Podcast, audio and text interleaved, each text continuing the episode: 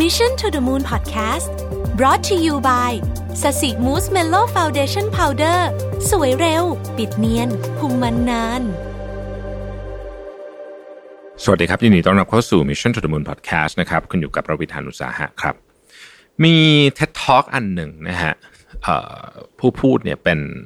เป็นนักเขียนเป็นนักธุรกิจชื่อ Margaret Heffernan นะฮะก็เล่าเรื่องของวิธีการคิด เรื่องของความเป็นขั้วตรงข้ามไว้ได้อย่างน่าสนใจมากๆนะครับ คือเธอเล่าเรื่องไปถึงคุณหมอท่านหนึ่งคุณหมอท่านนี้เนี่ยเอ่อเป็นคุณหมอในยุคหลังสงครามโลกนะฮะก็คือเป็นเป็นเหตุการณ์มันเกิดขึ้นช่วงหลังสงสงครามโลกครั้งที่สองนะครับ ซึ่งคุณหมอท่านนี้เป็นสุภาพสตรีชื่ออลิสจวดนะครับ ซึ่งในยุคนั้นเนี่ยก็ถามว่ามีคุณหมอผู้หญิงไหมก็มีเหมือนกัน แต่ก็ไม่ได้เป็นไม่ได้อาจจะไม่เยอะสักเท่าไหร่นะฮะก็ยังเป็นโรคที่ก็ต้องบอกว่าเป็นโรคที่ ผู้ชายจะเป็นคุณหมอเยอะกว่า แล้วคุณคุณหมออลิสจวดเนี่ยก็เป็นคุณหมอที่เก่งมากๆด้วยอยู่ในแบบอยู่ในแบบสภาอะไรที่มันแบบเข้าไปยากๆอะไรแบบนี้เป็นต้นเนี่ยนะครับ ซึ่งคุณหมอลิสจวดเนี่ยเป็นหนึ่งในบุคคลสำคัญเดี๋ยวจะเล่าให้ฟังตอนจบว่าสำคัญยังไง แต่กระบวนการที่อยากจะเล่าวันนี้เนี่ยคือเขาไปค้นพบความจริงที่มันต้องบอกว่าเปลี่ยนแปลงวงการแพทย์ไปตลอดกาลนะเรื่องหนึ่งนะครับ แล้วก็ วิธีการมันน่าสนใจมากนะฮะต้องเล่าอย่างนี้ก่อน คือตอนนั้นเนี่ยนะฮะเธอก็รู้แหละว่าการที่เธออยากจะแบบสร้างชื่อเสียงกับตัวเอง ให้โดดเด่นในวงการได้เนี่ยในวงการคุณหมองานหรือว่าคนที่ทำงานวิจัยนักวิทยาศาสตร์ทำงานวิจัยคือต้องแก้ปัญหาอะไรยากๆสักอย่างให้ได้นะครับ ซึ่งเอิ่มก็การแก้ปัญหาอะไรยากก็คือการทำงานวิจัย แต่ว่ามัน คือนอกจากจะเลือกเลือกปัญหาที่ถูกต้องแล้วเนี่ย สิ่งที่สำคัญก็คือว่า ทุนก็ต้องมีด้วย เพราะการทำงานวิจัยเนี่ยใช้เงินเยอะนะฮะซึ่งตอนนั้นเนี่ยก็ด้วยสาเหตุอะไรก็แล้วแต่อาจจะเป็นเพราะคุณหมอเป็นผู้หญิงด้วยหรือเปล่าหรือว่าด้วยหัวข้อเรื่องนะครับคือตอนนั้นเนี่ยคุณหมอเนี่ยอยากจะวิจัยเรื่องของมะเร็งในเด็กนะฮะไม่รู้ไม่ด้วยสาเหตุอะไรสักอย่างหนึ่งเนี่ยนะครับทำให้เธอหา เงินวิจัยเนี่ยได้ยากมากนะครับ เธอมีเงินที่เป็นทุนวิจัยเนี่ยอยู่แค่หนึ่งพันปอนด์ซึ่งเธอได้มาจากรางวัลรางวัลหนึ่งนะฮะคือไอ้เงินพันปอนด์เนี่ยเมื่อ 70 ปีที่แล้วก็อาจจะเป็นเงินเยอะ แต่ก็ไม่ได้ไม่ได้เยอะมากนะครับ แล้วก็ถ้าเกิดว่า คุณหมอต้องการทำหัวข้อวิจัยสำเร็จเนี่ยแทบจะเรียกว่ามีโอกาสทำได้แค่ครั้งเดียวอะเพราะว่าเงินจะหมดนะครับ สิ่งที่คุณหมอเลือกหัวข้อ เรื่องของมะเร็งในเด็กเนี่ย ก็เพราะว่ามันมีความน่าสนใจอยู่นิดหนึ่งตรงที่ว่าปกติเนี่ย ถ้าเราลองนึกดูเนี่ยนะครับ ไม่ว่าจะเป็นโรคอะไรก็ตามเนี่ย เรามักจะรู้สึกว่าคนที่อาจจะมีฐานะยากจนกว่า จะมีโอกาสเป็นมากกว่า อันนี้พูดแบบแบบเหมารวมเลยนะ ซึ่งแน่นอนว่าเราเหมารวมแบบนี้ไม่ได้แต่ว่าความรู้สึกมันเป็นแบบนั้น แต่ปรากฏว่ามะเร็งในเด็กในช่วงนั้นนะครับ ในช่วง 70 ปีที่แล้วเนี่ย ปรากฏว่าเด็กที่เป็น ส่วนใหญ่มักจะมาจากครอบครัวที่มีฐานะค่อนข้างดี ซึ่งมันก็น่าสนใจมากว่าเอ๊ะสาเหตุมันคืออะไรใช่ไหมครับ ก็เธอก็ทำการเก็บข้อมูลนะฮะ เธอก็ต้องคิดวิธีการออกแบบ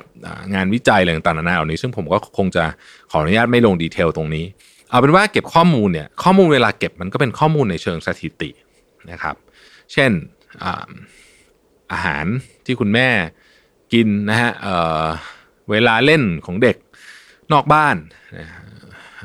พื้นที่ที่อยู่อาศัยอะไรอะไรทำนองนี้ทำนองนี้นะฮะก็คือ ก็แล้วแต่ว่าคุณหมอเขาจะออกแบบการทดลองหรือว่าการเก็บข้อมูลอย่างไรนะฮะทีนี้ก็เก็บข้อมูลมีพารามิเตอร์เต็มไปหมดเลยนะฮะที่เก็บข้อมูลเนี่ยแล้วก็ไปเจอค่าทางสถิติตัวหนึ่งที่น่าสนใจมากๆ คือมันมันกระโดดออกมาต้องใช้คำนี้นะฮะกระโดดออกมาอย่างมีนัยสำคัญ ซึ่งตอนที่คุณแมกเกรดเขาเล่าเนี่ยบอกว่าคือนักสถิติเห็นแบบนี้ปุ๊บนี่ก็คือแบบยิ้มเลยอะ่ะเพราะว่ามันมันเป็นตัวเลขที่แบบ มีความสำคัญอย่างเด่นชัด สามารถเอามาอ้างอิงได้นะฮะอันนั้นก็คือว่ามีอัตราส่วนถึง 2 ต่อหนึ่งของเด็กที่เป็นมะเร็งเสียชีวิตเนี่ยนะฮะที่แม่ตัวแม่เนี่ยเอ็กซเรย์เด็กคนนั้นน่ะตอนตั้งครรภ์นะครับ ทีนี้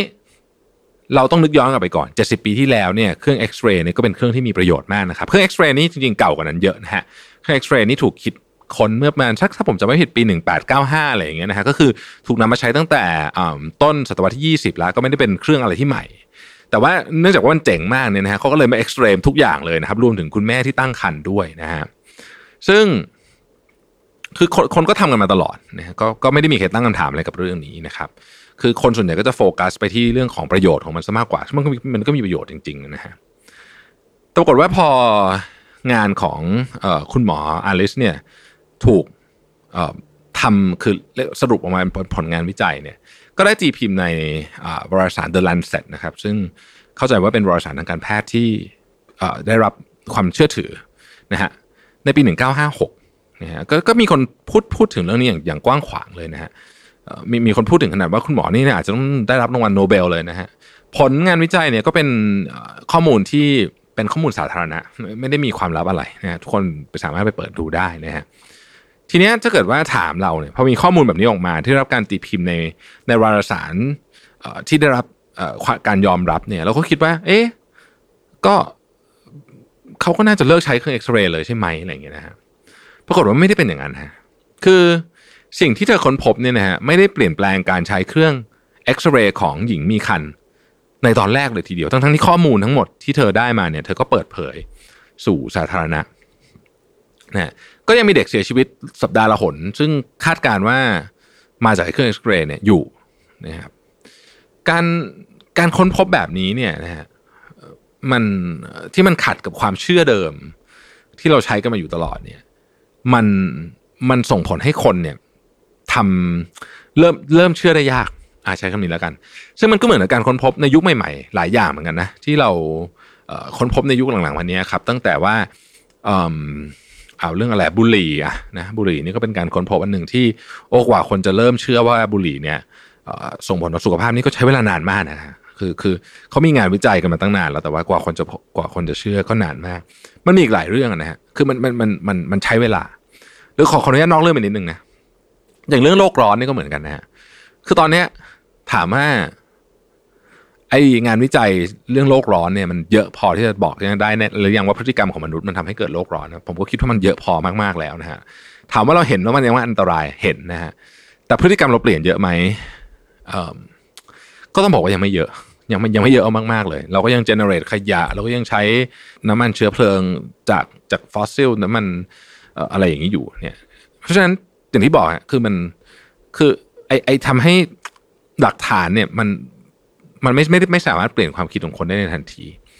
แต่ว่าสิ่งที่อยากจะเล่าให้ฟังวันนี้ที่น่าสนใจคือกระบวนการพิสูจน์ความคิดของคุณของคุณ Alice Stewart เนี่ยนะครับ คือคุณ Alice Stewart นี่แกมีต้องบอกว่าเป็นผู้ร่วมวิจัยนะฮะเป็นนักสถิตินะครับ ชื่อว่าคุณ George Kneale นะฮะคุณจอร์จเนี่ยมีบุคลิกตรงข้ามกับคุณอลิสทุกอย่างเลย คือคุณอลิสเป็นเป็นคุณหมอที่ ชอบพูดคุยกับผู้คนนะฮะออกไปพบปะผู้คนคุยชอบชอบคุยกับคน คุณจอร์จเป็นคนที่ในในในบทบรรยายเนี่ยเขาบอกว่า อยากทำงานกับตัวเลขมากกว่าทำงานกับคนนะฮะ prefer numbers to people นะสิ่งที่คุณจอร์จทำหน้าที่ในงานวิจัยเนี่ยนะฮะคือคอยพิสูจน์ว่าคุณอาริสตูดเนี่ย ผิด ไม่ใช่คอยพิสูจน์ว่าถูกนะฮะคอยพิสูจน์ว่าผิดนะฮะคือเขาทำหน้าที่นะฮะ คอยหาข้อผิดในงานวิจัยของของคุณหมออาริสจวดเนี่ย ต้องพยายามหาได้ว่าไองานวิจัยนี้ผิดตรงไหนนะฮะเหตุผลที่เป็นแบบนั้นก็เพราะว่าคุณหมออาริสจวดเนี่ยเชื่อว่า ถ้างานวิจัยระดับนี้จะได้รับการยอมรับเนี่ย มันไม่ใช่ว่าเราพิสูจน์ว่าเราถูกแค่ไหน แต่เราต้องปิดรอยรั่วทั้งหมดให้ได้ เพราะว่าเป็นการเปลี่ยนแปลงวงการครั้งใหญ่คือคนเขาใช้เรื่องแบบนี้กันมาตั้งนานเพราะฉะนั้นต้องปิดรอยรั่วให้หมด จนแทบจะไม่มีข้อกังขาเลย เพราะฉะนั้นหน้าที่ของคนที่มาทำงานกับเธอ จึงไม่ใช่การหาว่าเธอถูก แต่เป็นการหาว่าเธอผิดตรงไหน แล้วค่อยๆ ปิดรอยรั่วพวกนั้นไปต่างหากนะฮะคุณหมออลิสเนี่ยทำแบบนี้จนกระทั่งเธอมั่นใจนะฮะแต่กว่าคุณหมอจะสามารถ convince วงการแพทย์ ให้เลิกใช้เอ็กซเรย์กับหญิงมีครรภ์ได้เนี่ยนะครับ ก็ใช้เวลาไปอีก 25 ปีเลยนะฮะ แพทย์ในสหรัฐและอังกฤษ จึงยกเลิกการเอ็กซเรย์หญิงมีครรภ์นะครับแล้วก็หลังจากนั้นเด็กทารกก็ไม่ต้องเสียชีวิตจากสาเหตุนี้อีกคำถามที่ผมอยากตั้งคำถามกับทุกท่านก็คือว่า ชีวิตตอนนี้คุณมีจอร์จเนี่ยอยู่ในชีวิตหรือยัง เพราะโดยปกติแล้วเนี่ยเราเราเราอาจจะยากนิดหนึ่งนะที่เราจะมีคนที่ เห็นต่างกับเราตลอดเวลา หรือพยายามหาว่าเราผิดอะไรตลอดเวลาเนี่ยอยู่ในชีวิตเพราะมันฟังดูแล้วมันฟังดูแล้วมันไม่น่าจะดีเท่าไหร่ใช่ไหมฮะแต่ผมคิดว่าในบริบทของการทำธุรกิจนะเอาเฉพาะบริบทการทำธุรกิจนะผมว่าสำคัญมาก จริง ๆ บริบทของการใช้ชีวิตก็สำคัญ แต่บริบทของการทำธุรกิจเนี่ยมันเห็นชัดนะฮะคือบางทีเนี่ยทีมทีมที่เราทำงานด้วยเนี่ย อาจจะเป็นคนประเภทเดียวกับเราจะเยอะ ก็มันก็จะเห็นอะไรคล้ายๆกันไปหมดนะฮะพูดง่ายๆคือเห็นดีเห็นงามไปด้วยกันเป็นทั้งหมด แต่ว่าบางทีเนี่ยไอการที่เราไม่มีคนแบบคุณจอร์จเลยเนี่ย มันก็ทำให้เราเนี่ยเหมือนกับพอมีหลักฐานมาชิ้นหนึ่งว่าเราคิดถูกปุ๊บเราก็อ้าวนี่ไงใช่เลยฉันลุยเลยแบบนี้นะฮะมันทำให้กระบวนการทางความคิดของเราเนี่ย อาจจะมีรูรั่วได้สำหรับเรื่องเล็กๆก็ไม่ได้เป็นไรเท่าไหร่แต่สำหรับเรื่องใหญ่ๆเนี่ย ผมว่าอันตรายเหมือนกันนะครับ เพราะฉะนั้นในการทำงานถ้าคุณมีคุณจอชอยู่สักคนหนึ่งเนี่ย จึงเป็นสิ่งที่ดีนะ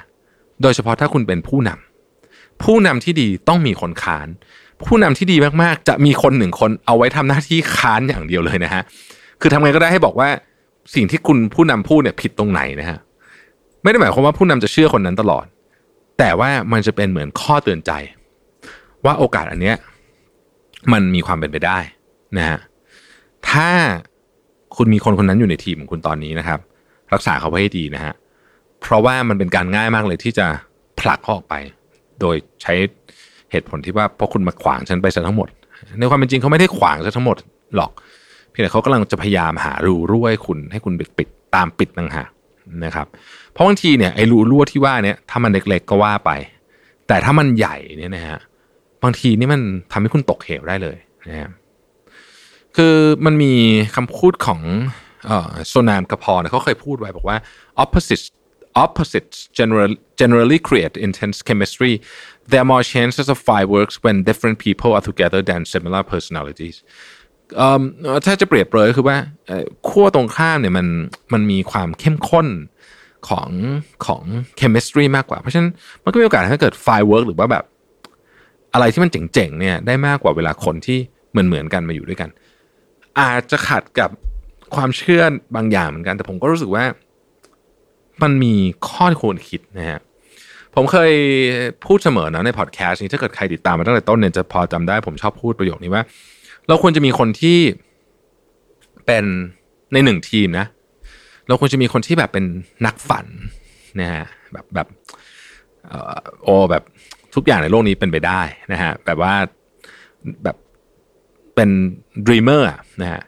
คนหนึ่งนะฮะแล้วอาจจะมีคนที่เป็นแบบ creative thinker นะก็คล้ายๆ คนแรกแต่ว่าอาจจะอ่าคนนี้จะเริ่มพยายามทำให้มันจับต้องได้ คนแรกจะเป็นโอ้โห vision จ๋าๆคนที่สองจะจับต้องได้นะฮะเราควรจะมีคนที่เป็น engineer engineer ที่นี่ไม่ใช่หมายความว่าวิศวกรแต่หมายถึง คนที่สามารถ